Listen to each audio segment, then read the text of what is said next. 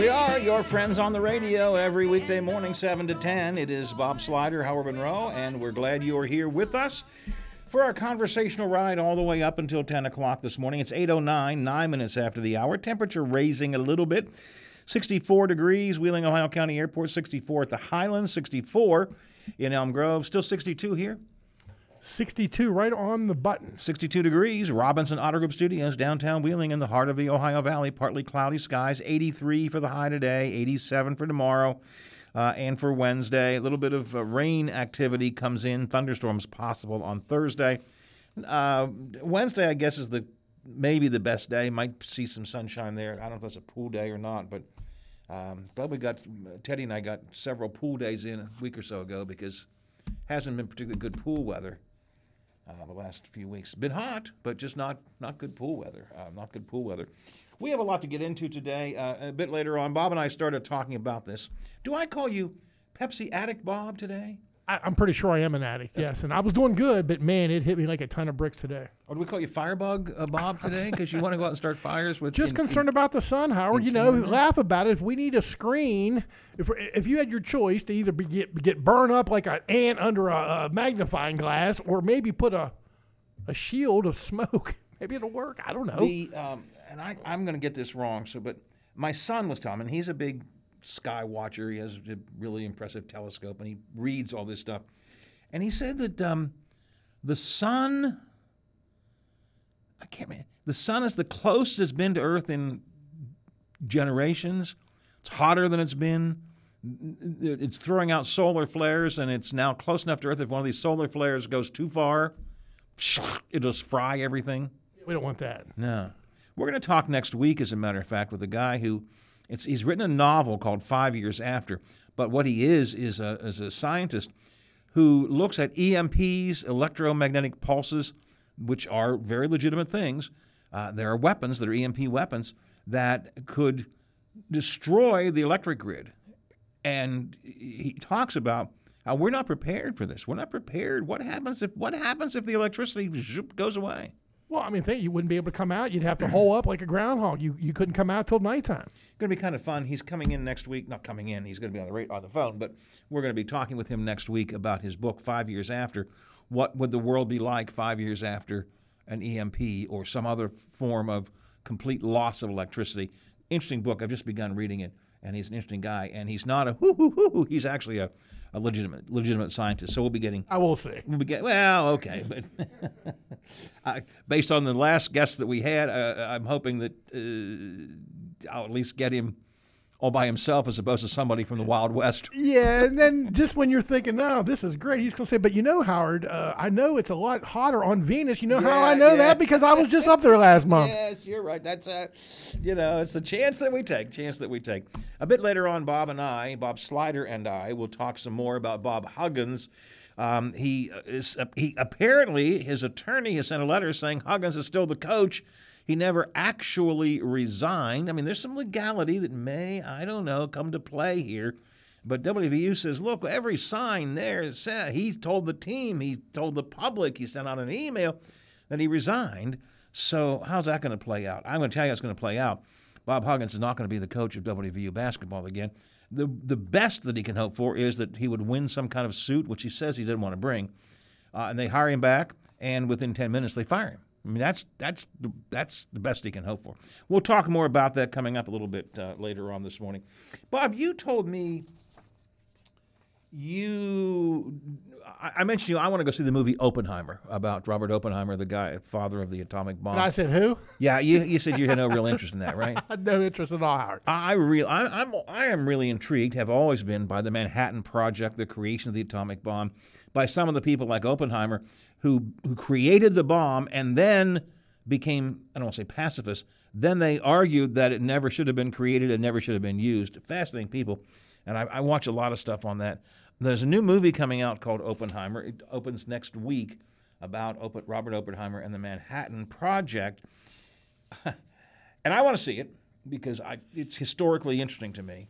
But apparently, now it's, it's it's about Robert Oppenheimer going back to the creation of the Manhattan Project, the atomic bomb out in the desert, World War II, all of that kind of stuff. Uh, you wouldn't think it was going to be a sex movie. But apparently it is. Oppenheimer is rated R. Now, I got that probably for violence, the bomb explodes and everything else. But apparently, there's going to be significant sex and nudity in this movie.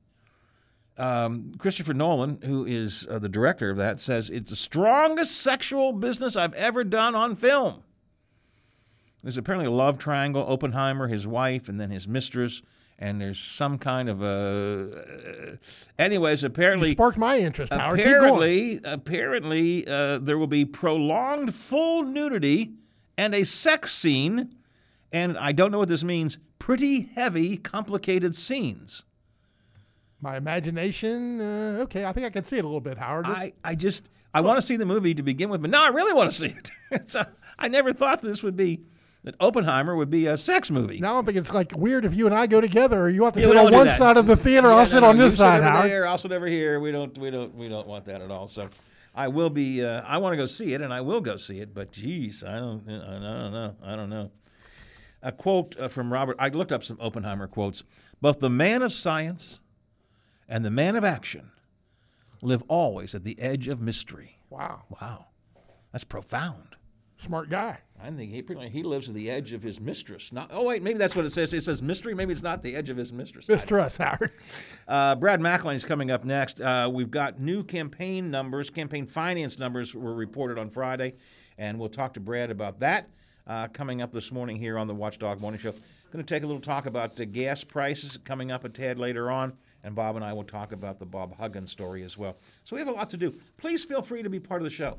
Text me 304 214 1600, 304 214 1600, or uh, you can use the Frio Stack Auction Service hotline at 304 232 8255.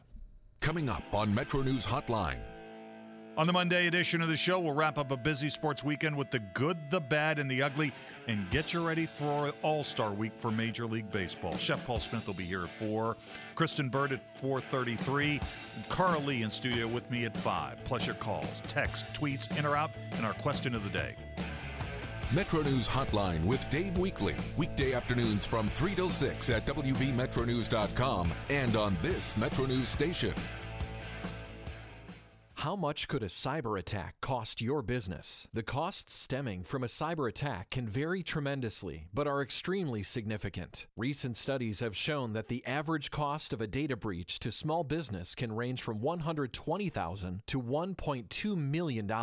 In addition to financial loss, companies also suffer downtime, lost opportunities, and data recovery expenses that can all quickly add up. Could your organization survive a cyber incident? If you are unsure if you are doing enough to protect your data, reputation, and dollars from cyber criminals, contact the team at Omni Strategic Technologies today. Omni has the right tools and support to help keep your business protected. Call 304 242 7600 and schedule your free consultation today or visit omniperforms.com. Omni Strategic Technologies, the only cybersecurity and advisory firm that the watchdog trusts. You want a hospital rising up to the challenges of today's healthcare demands.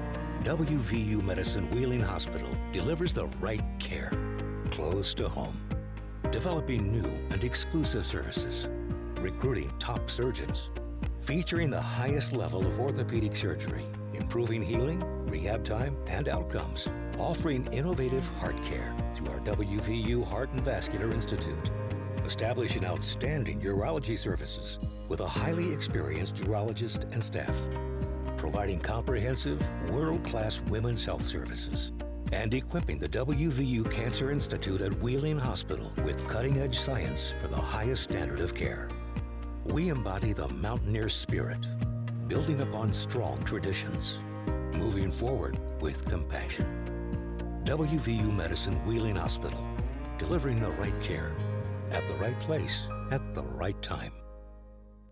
Plumbers and Steam Fitters Local 83 want to thank the owners and contractors of the Ohio Valley for using their locally trained workers to help build for the future. Local 83 helps design, fabricate, and build the gas infrastructure for the oil and gas industry here in the Ohio Valley. Plumbers and Steam Fitters Local 83 is 300 members strong and growing. They also do residential, commercial, and industrial work on both sides of the river. For more information, call Plumbers and Steamfitters Local 83 at 304 233 4445. Find your style with Patriot Lighting and get 11% off everything at Menards. Check out our lighting showroom and give any room a coordinated look. Patriot Lighting is available in so many unique styles and finishes. We have over 300 stock lights priced under $100. Plus, you'll get 11% off all Patriot Lighting. Good through July 16th. Savings are a mail in rebate. Some exclusions apply. See store for details. Live from the Robinson Auto Group studios in the heart of the Ohio Valley, this is the Watchdog Morning Show with Howard Monroe.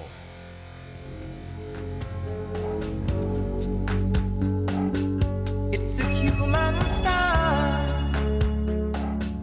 when things go wrong.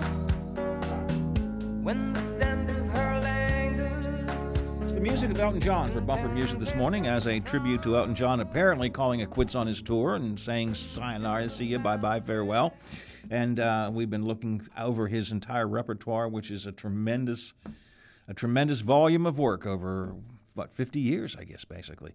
So uh, that's where our bumper music comes from today. 64 degrees right across the board, uh, everywhere here in the Upper Ohio Valley. A partly cloudy day, high up to around 83 uh, during the day today. Bob and I will talk more about Bob Huggins coming up in the next uh, half hour of the show. A couple of quick texts off the Frio Stack Auction Service text line. Um, if Huggins thinks that he is still the coach, then the WVU AD should just fire him. And again, I said that earlier. I mean, this this whole thing is in my it's in some somebody's delusional. But if if for some reason the legal arguments hold and uh, the, and uh, Huggins did not resign and therefore is the coach, I guarantee you WVU will just turn around and fire him. I, I can't imagine how they would not. But hey, what do I know?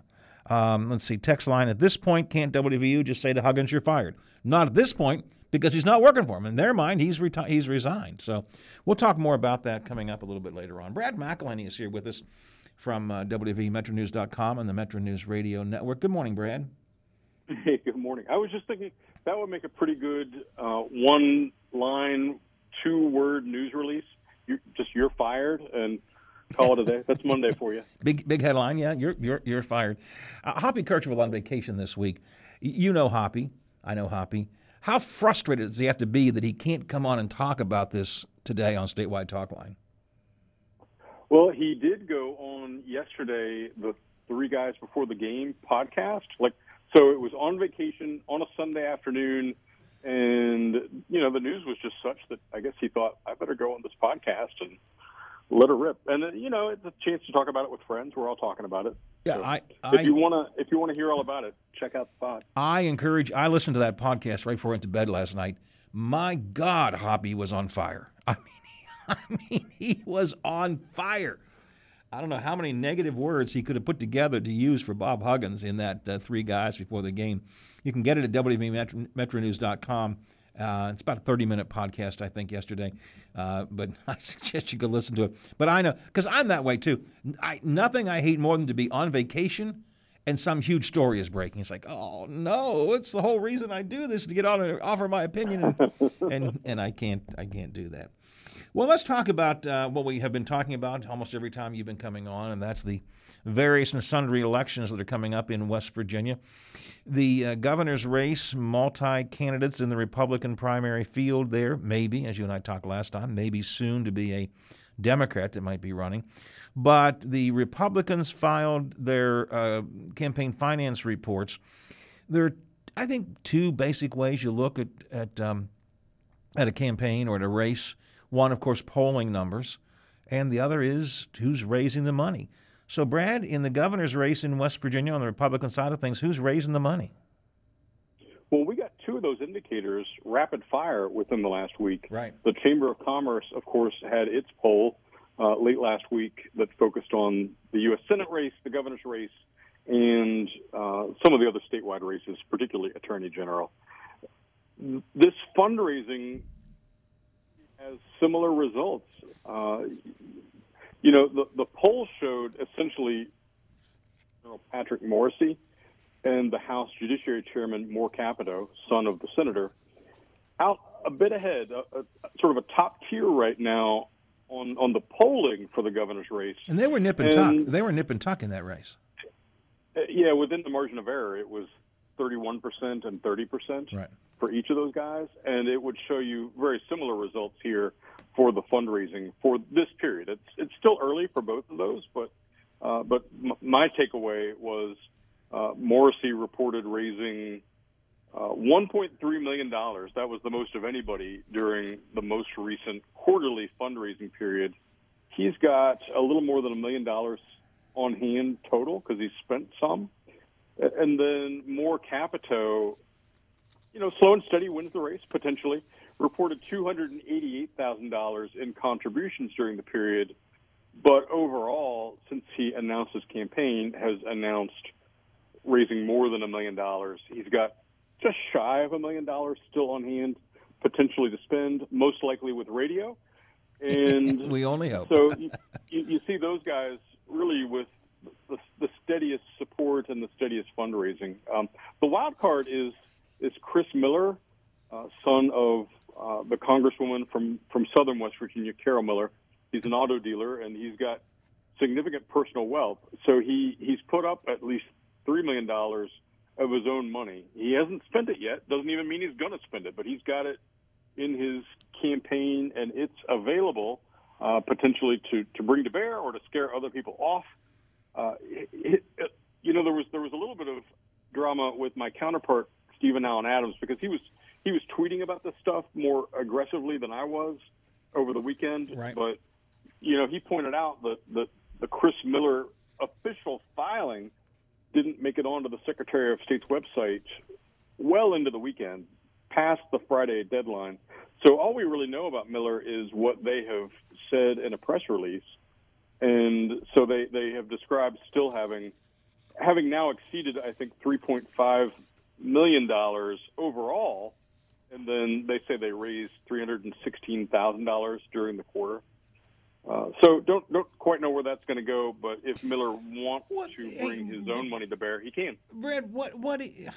Every time we talk about this race, he is the sort of black sheep candidate that does get mentioned. There are actually a couple other candidates there that we don't even talk about generally.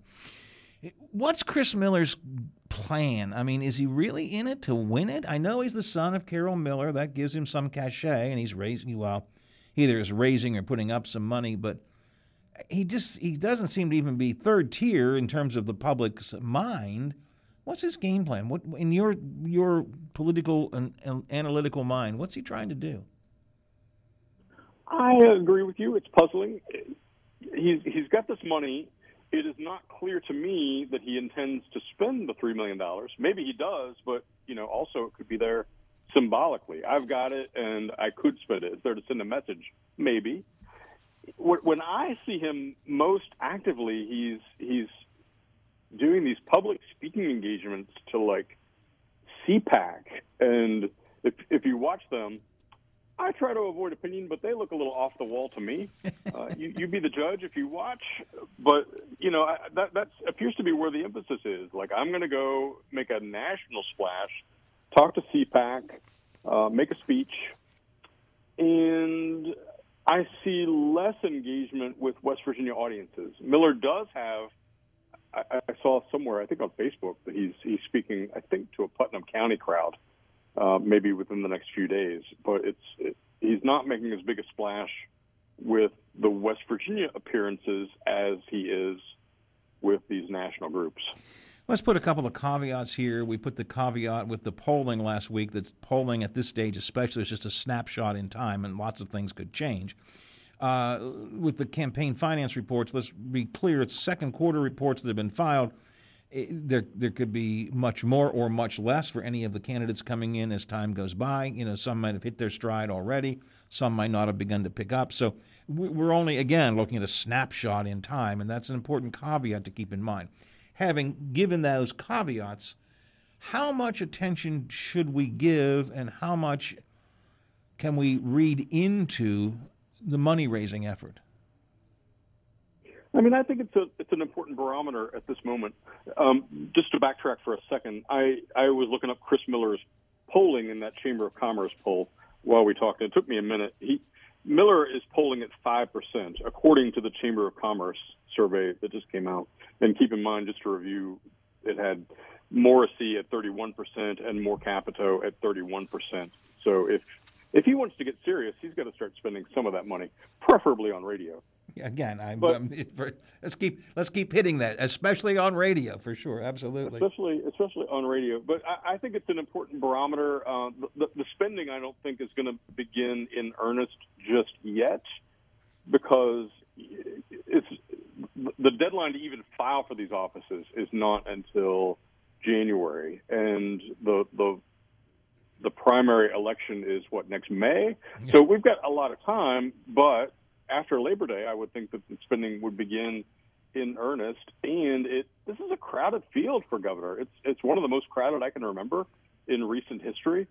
Um, I think because Governor Justice is term limited and he's got to run if he wants to for something else. So it's it's potentially wide open, but it's competitive, and you know that if if you are if you're Morrisey and Moore Capito, you've got to keep putting on the gas because there's no light between you, according to the recent polling. And then if you are J.B. McCuskey or Mac Warner or even Chris Miller, I, I think you've got to hit the gas even harder if you can. Right. The, the field is interesting because, at least down to Chris Warner, uh, Chris uh, Miller, I should say, um, the, these are relatively well known names across the state. These are all people of, of impact, you know, Mac Warner and, and Morrisey and so on. So it, it is a very interesting race, and I think that I, you know, I don't know enough about the internal workings of Republican politics nor the Republican person's mind, but it would seem to me that even with Morrisey and Moore Capito having a significant lead and sort of battling it out among themselves, there's plenty of room for movement. Uh, again, as you point out, look, filing deadline isn't even till almost six months. So there's plenty of time for, for movement, for fundraising, uh, for getting your name out there, and so on. It's going to be it's, I mean, it really is going to be uh, an interesting race. I don't know if it was in your report, because as you, as you mentioned, Steven Adams did a, a good piece. I would also recommend people read in the Intel this morning. One of the two of you talked about Morrissey, um, like 75%, something like that, of his money, of his donations, came from out of state people. hmm Morrisey's press release about his fundraising described, expressed it the other way to say uh, uh, $289,000, they said, was West Virginia money. But you know, if you if you do the reverse math, you reverse engineer it, and you think, all right, so he's saying that he spent uh, 1.3 million dollars, that he raised 1.3 million dollars, more than a million dollars, over the last quarter. That was that was the total raising, and then if you say 289,000 of that was from West Virginia sources, well, that that's got to mean right. The other, Howard and I can figure out that math. Yeah. Basically, the other three quarters are from out of state. right. Uh, so it was interesting. I found it interesting how they expressed that, and I kind of viewed it differently. You know, he. I, I will say I'd probably do the same thing if I were him in this position, because as the Attorney General of West Virginia, he's been in some high-profile cases, uh, fighting what he would call federal overreach, and that has generated uh, a lot of connections for him with the Republican Attorney Generals Association. Right. He is a regular on Fox News, on Fox Business, on Newsmax, and that lends itself to the ability to to extend your message out of state. In West Virginia, it's it's frankly not a very deep donation pool, so uh, I, I'm not blaming him for for having a strategy of spreading the net wide, but that's that's I, to me that's what he's done. In Steven's story this, uh, this morning in the Intel, uh, 10% of Morrisey's donations came from small dollar donations, $250 or less.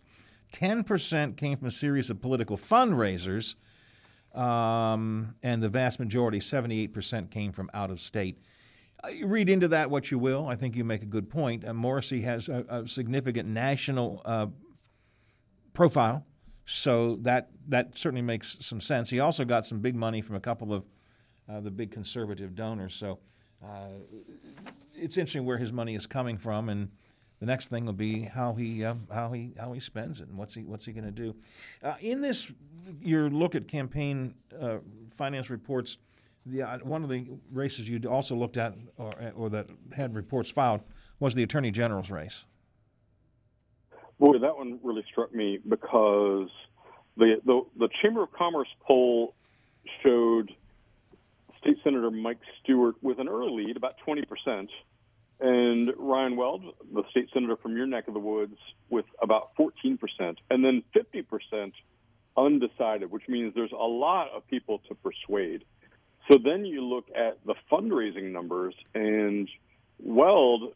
These, these are these are smaller numbers than the governor's race, but Weld was out significantly ahead on the fundraising, uh, about 100,000 to about 20,000. Weld compared to Stuart, and you know what Weld says is he's going to take the money and get out there and and do his best to to meet West Virginia voters who maybe haven't heard of him, don't know what he's about. He he has represented his district in the Northern Panhandle for for several years now, but isn't necessarily known in in Southern West Virginia or other places among people who don't pay that much attention to politics. Uh, so right now, Weld with more resources to bring to bear. Uh, Stuart raising about twenty thousand dollars during the period. Stuart has a long political history. You know, he was former Republican Party chairman for West Virginia. He was more recently the chairman of Donald Trump's 2016 campaign in West Virginia. Yep. Uh, then became the, the federal prosecutor for the southern part of the state. So he's been pretty high profile for years, and likely has more name recognition at this moment than Weld does, but also at this moment less fundraising to parlay into generating even more name recognition and, and trying to persuade those open-minded voters. It, it seems to me that both Weld and Stuart have some statewide name recognition among those of us who pay attention to politics. But I'm not sure in the general public's mind how, how well either one is known, which actually means either one has a chance to try to create an image and to get their name out more aggressively than the other one does. I mean, it's, it's an opportunity for either one of those guys because I don't think either one carries a, a Jim Justice or a Mac Warner uh, type name, or certainly not a Capitone name. so um, they, they, they, have, they have room to fight it out in terms of getting the public to know them better. For sure, and I mean that that fifty percent was striking.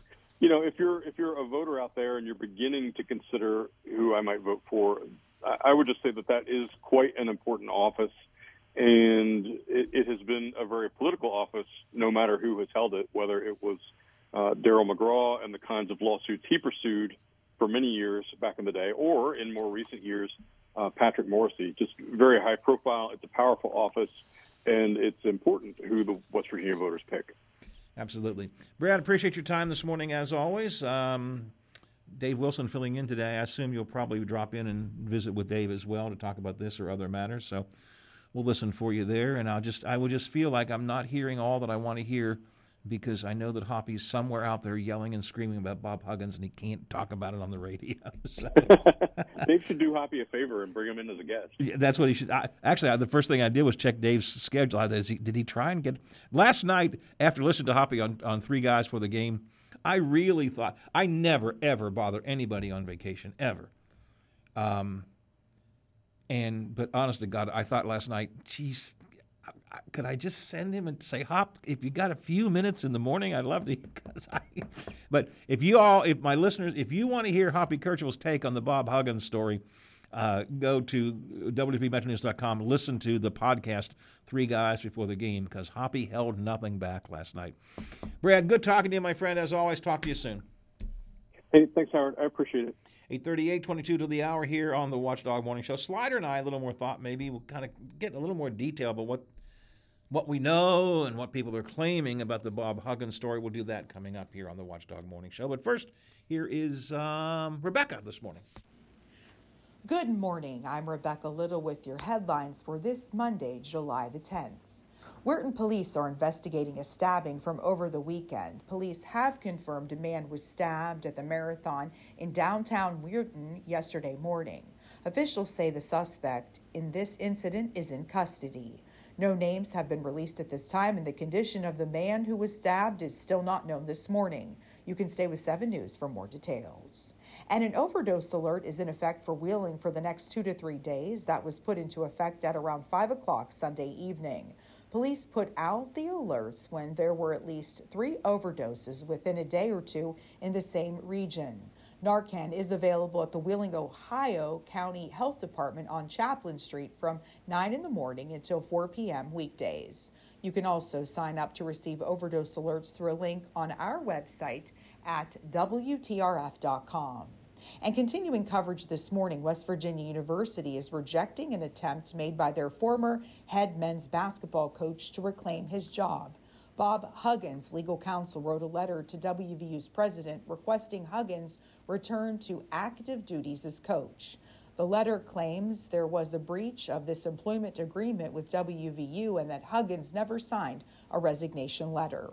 WVU responded by saying that Huggins' claims are, quote, completely factually inaccurate. For more details and to read these documents, you can head to our website at WTRF.com. And every two minutes, someone is in need of blood in the U.S., and unfortunately, it's hard to come by in the summertime. With vacations and activities in full swing, many people forget or don't have time to donate blood. But with the American Red Cross, it is hosting their Nailers Blood Drive at Wheeling Island Casino to help. They are giving away Nailers t shirts and phone wet bags to the first 50 donors who attend by appointment. The Nailers Blood Drive will be held today from 10:30 until 4 at the Wheeling Island Casino Ballroom. And that was a look at your headlines. Have a great day, everybody. I'm Rebecca Little, working for you. How much could a cyber attack cost your business? The costs stemming from a cyber attack can vary tremendously, but are extremely significant. Recent studies have shown that the average cost of a data breach to small business can range from $120,000 to $1.2 million.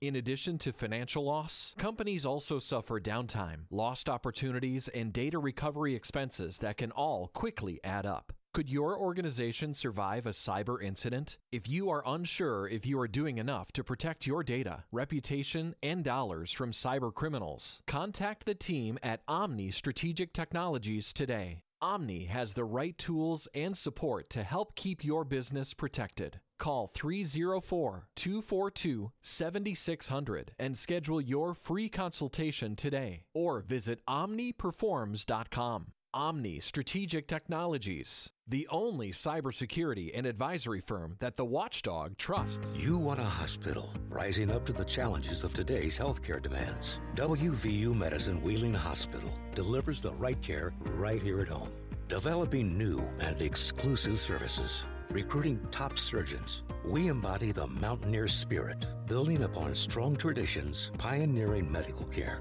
moving forward with compassion.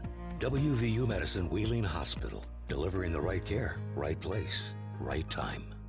Plumbers and Steamfitters Local 83 want to thank the owners and contractors of the Ohio Valley for using their locally trained workers to help build for the future. Local 83 helps design, fabricate, and build the gas infrastructure for the oil and gas industry here in the Ohio Valley. Plumbers and Steamfitters Local 83 is 300 members strong and growing. They also do residential, commercial, and industrial work on both sides of the river. For more information, call Plumbers and Steam Fitters Local 83 at 304 233 4444. Find your style with Patriot Lighting and get 11% off everything at Menards. Check out our lighting showroom and give any room a coordinated look. Patriot Lighting is available in so many unique styles and finishes. We have over 300 stock lights priced under $100. Plus, you'll get 11% off all Patriot Lighting.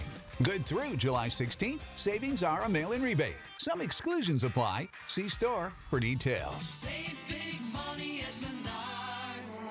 Spend your summer mornings with us. News, information, conversation, controversy, and fun. The Watchdog Morning Show with Howard Monroe. Brought to you by WVU Medicine.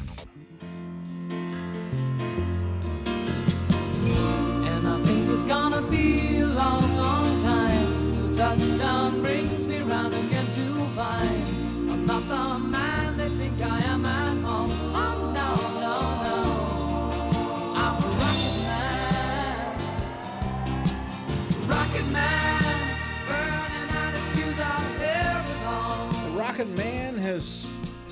What had his final landing or something like that. What am I? How do I want to say that? That's uh, we'll go with that, Howard. Yeah. The, Uh, the eagle has landed. The Eagle has landed. So we're uh, ta- we're uh, playing bumper music from Elton John, who this past weekend had what he says will be his final performances um, on tour. Again, and I don't mean this in any critical way. uh, Just I I never accept any major performer who says I'm done. You know, I mean until until they go Glen Campbell on us where they can't speak or something. I, I you know you I Tony Caridi said it last night, having to do with the Bob Huggins story. Never say never, and I would say never say never with Elton John. But he brought tons of music, tons of joy to everybody. And you know, I suppose maybe I overlook it. We talked before about he has always been flamboyant, was never really circumspect about the fact that he's gay. Didn't flaunt it, just here I am, this is what I am. Um, and you know, I don't think it ever harmed his career particularly. Uh, if someone came out today in this environment that we have today, uh, a gay performer, you know, I don't know, I don't know if they would be able to achieve the success he did. Maybe because he just didn't make a big deal about it. I don't know. I think that's exactly right. Again, I remember the first time. I think it was the Sonny and Cher show. Like, Who is this guy? You know, he had the bow of feathers and he had a hat on and Yeah. big glasses, Yeah. And uh, he was totally different. But uh, you know, he again, he's been doing it a long, long time. And I, I think if you, who could you compare him to and say he was better? Billy Joel. I, I think his career went way longer than Billy Joel. Billy Joel, pretty good career. But I think if you had to weigh one or the other, I would compare the two of them musically and stuff, but but but I think you're right. Elton John had a much longer career. I think you have to go with Elton John. Yeah, absolutely. So we're going with Elton John for bumper music today. And You are until Oh. Billy Joel says, "You know, I'm done." By the way, actually, Billy Joel is another one. Talking earlier about who would like to see in concert, I would like to see Billy Joel. he's uh, he's great also. Now, keep in mind, because somebody's going to concert. Well, you know, he's in Pittsburgh not long. No, no, I'm not going to Pittsburgh. Come to Wheeling. I'm lucky to go to WesBanco Arena. If he came to WesBanco Arena, I would go. I'm just saying, I don't go. Well, I don't go out much anymore. Period, except except to eat. So, keep that in mind. Um, 64 degrees across the board. I don't know if I said that or not. 64 everywhere here in the Upper Ohio Valley. 64 at the airport. 64 at the Highlands. 64 in Elm Grove and 64 here at the Robinson Auto Group Studios downtown Wheeling in the heart of the Ohio Valley. Partly cloudy skies today.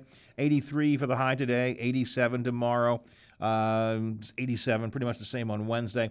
Some uh, storms could come in on uh, Thursday. Not going to be the world's best week. Not a terrible week, but just not the world's best week. So 14 to the hour here on the Watchdog Morning Show. We talked briefly in the last hour a bit about the latest movement on the Bob Huggins story. I truly thought the Bob Huggins story was pretty much over and done with. Um, but Bob Huggins, let me just, because I, this is so complicated. I don't want to make mistakes on this, you know, Bob. Here's how uh, Joe Bricado reported this at WVMetroNews.com. Former WVU basketball coach Bob Huggins claims he never resigned and is demanding reinstatement as head coach. In a letter sent from Huggins' attorneys, and I want to be clear, there are multiple attorneys. This is an attorney from Cleveland. Uh, In a letter sent from Huggins' attorneys to WVU, Huggins is requesting to return to his coaching job. The letter says that Huggins does not seek litigation, is simply looking for the correction of a clear breach of his employment agreement with WVU. Uh, the letter goes on to say that apparently you all took press statements claiming that he resigned, but quoting the letter from his attorney in Cleveland, Coach Huggins has never communicated his resignation to you. We understand that purported resignation is incredibly based on a text message from Coach Huggins' wife. Again, not, not only is I think is this a bad, bad move, that's disingenuous. It, yes, it, first place was an email, not a text message. It did come from an email account uh, of, of Huggins' wife. The implication somehow that his wife is the one who resigned is just is ridiculous. Um, WVU says what is clear is that on the evening of June 17th, Mr. Huggins met with members of the men's basketball staff and student athletes to announce he would no longer be coaching the team. The same evening, following a series of written and verbal communications with his attorney, uh, he clearly communicated his resignation and retirement to the university. Um, in a June 17th letter, please accept this correspondence as my formal notice of resignation as WVU's head basketball coach. If I'm sensing this right, Bob, and tell me if you read this the way I do, I guess the claim that's being made here, and God knows why he's trying to make this claim. I guess the claim that is being made is that there is a in his in his contract there is a clause that says here's how you resign. And he didn't follow the clause in his contract. Instead, he simply sent a letter saying I resign, told the remember he sent a letter to Mountaineer Nation said I resign, told his team I have resigned, I've resigned and retired. Um, but if I understand this right, and I don't know if you have thought this through or not, but it seems to me the, the, the narrow window they're trying to wiggle through is he didn't use the technical process in his contract. Okay, you know when when is a, a contract uh, ironclad? Yeah. Uh, but t- to me, listening to you because that was that was brand new. I, I didn't hear that uh, that side of the story. Again, a contract is a contract. I would think that the University of, of West Virginia has has some pretty smart people there that uh, looks out for them uh, in that department. You would think, at least I would think, out loud here that somebody should have seen that. Somebody should. Well, it says right here, uh, if it comes to this, that letter of resignation isn't going to work. It, it has to be redone because this is what the contract says. If if uh, let's begin with the fact that I am by no means an attorney. I hear laughter out in the audience right now. I am by no means an attorney. It would seem to me if this goes into a courtroom, I'm not sure we would have, I don't know, a trial, whatever. I would think a judge would say, all right, there is there are terms of the contract and we get that. But the overwhelming evidence is that you resigned. You said you resigned publicly. You said you resigned to your team. You sent a, a an email saying I resign. I mean, what, I just read you the specifics of it, um, saying that I, I resign and retire. I mean, he said that in exactly those words. I'm not sure how you. I would think a judge would say the overwhelming burden of evidence is that you that you resigned, and I, I just I can't see any way that this is gonna is gonna hold up. You're using that contract against me, okay? But yet, when it comes to your end, holding up what it says in the contract, you didn't do it. You're holding it against me, but it says in times like this, resignation, it has to be done this way, and it says it in the contract. I don't know, Howard. I mean, somebody really, really smart is going to have to look at that and make a decision, right? Well, absolutely, and and you know he says he doesn't want in the. I say he, and, and this is his from his attorney in Cleveland, and again there are at least I believe at least three separate attorneys involved with this, with the Huggins case in different ways. Um, his attorney in his letter said, "We're not seeking litigation. We just want his job back." again, I don't know the details of the contract. I don't know the details of resignation or retirement or firing it is impossible for me to conceive now. Now, again, you and I had debate about this weeks ago. I felt that Huggins never was going to come back. But I, there has always been a window that something was possible for him. Not probably as coach, but as some kind of a, a consultant, a advisor, whatever. I think even that is dead now because in the, I believe, unlikely chance that some court would say, "Oh yeah, you didn't follow the letter of the contract," then we're give him his job back and we're going to fire him. And I would think he gets less. He has he has money owed to him. He retires, resigned. I mean, he resigned and he retired. He's got retirement money coming to him. He's got I don't know what he might have, but he has pension. He has you know, I don't know back pay, vacation stuff. I would think if you are fired, a lot of that goes away. I've never had a contract in my life. Again, if you, if you look at the whole story here, it was very emotional time.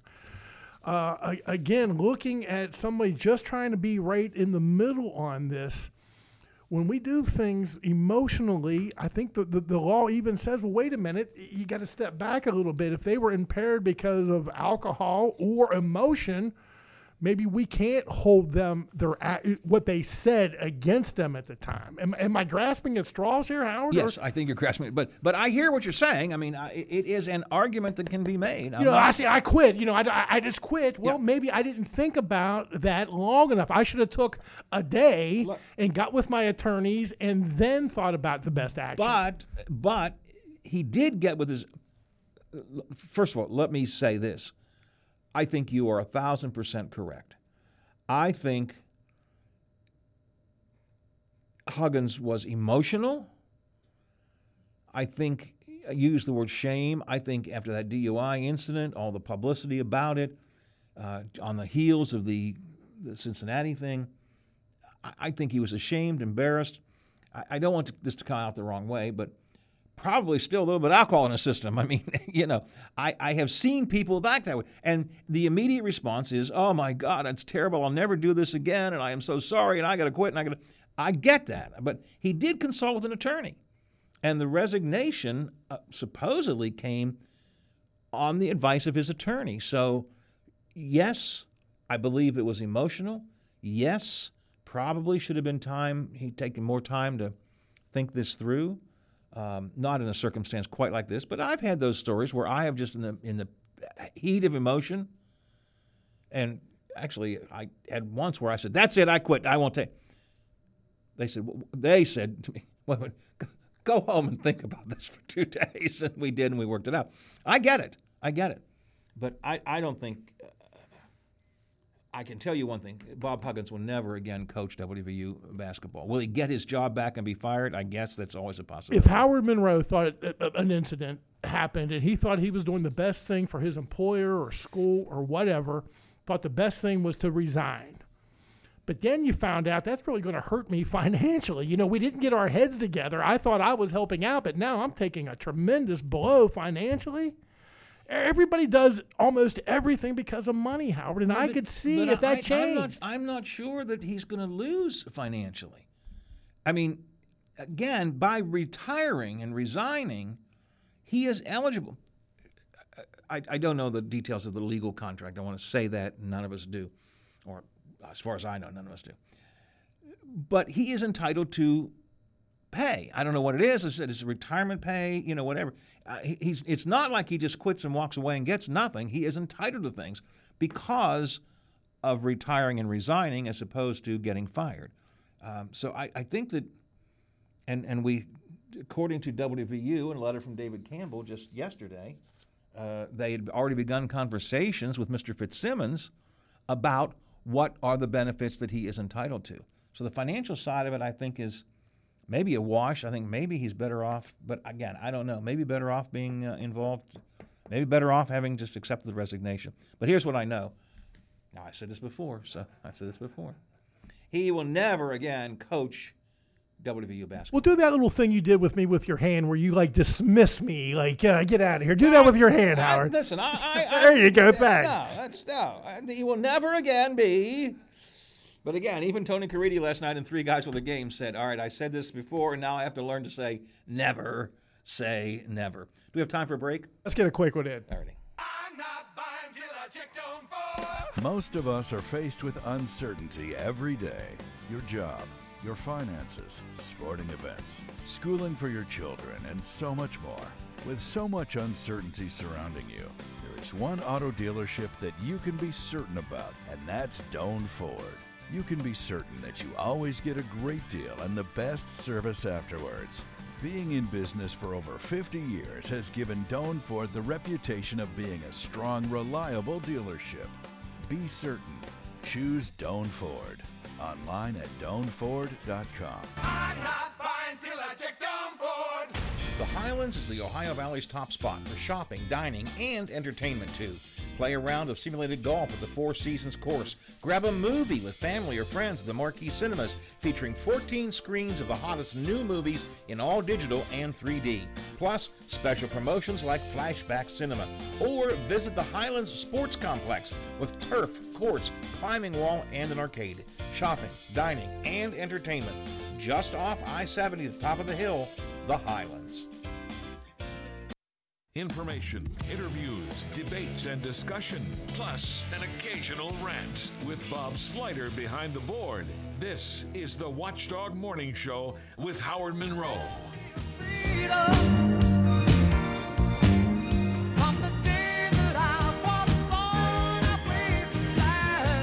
I have a question, Bob. Whatever happened to the cracker plant? All the Belmont County cracker plant talk? Everybody was waiting for it when Mayor Elliott first took over as mayor. They had a big committee formed. I think Shawn Fluharty was in charge of prepare for the cracker plant. Everybody was cracker plant, cracker plant, economics boon to the area. Whatever happened to the cracker plant?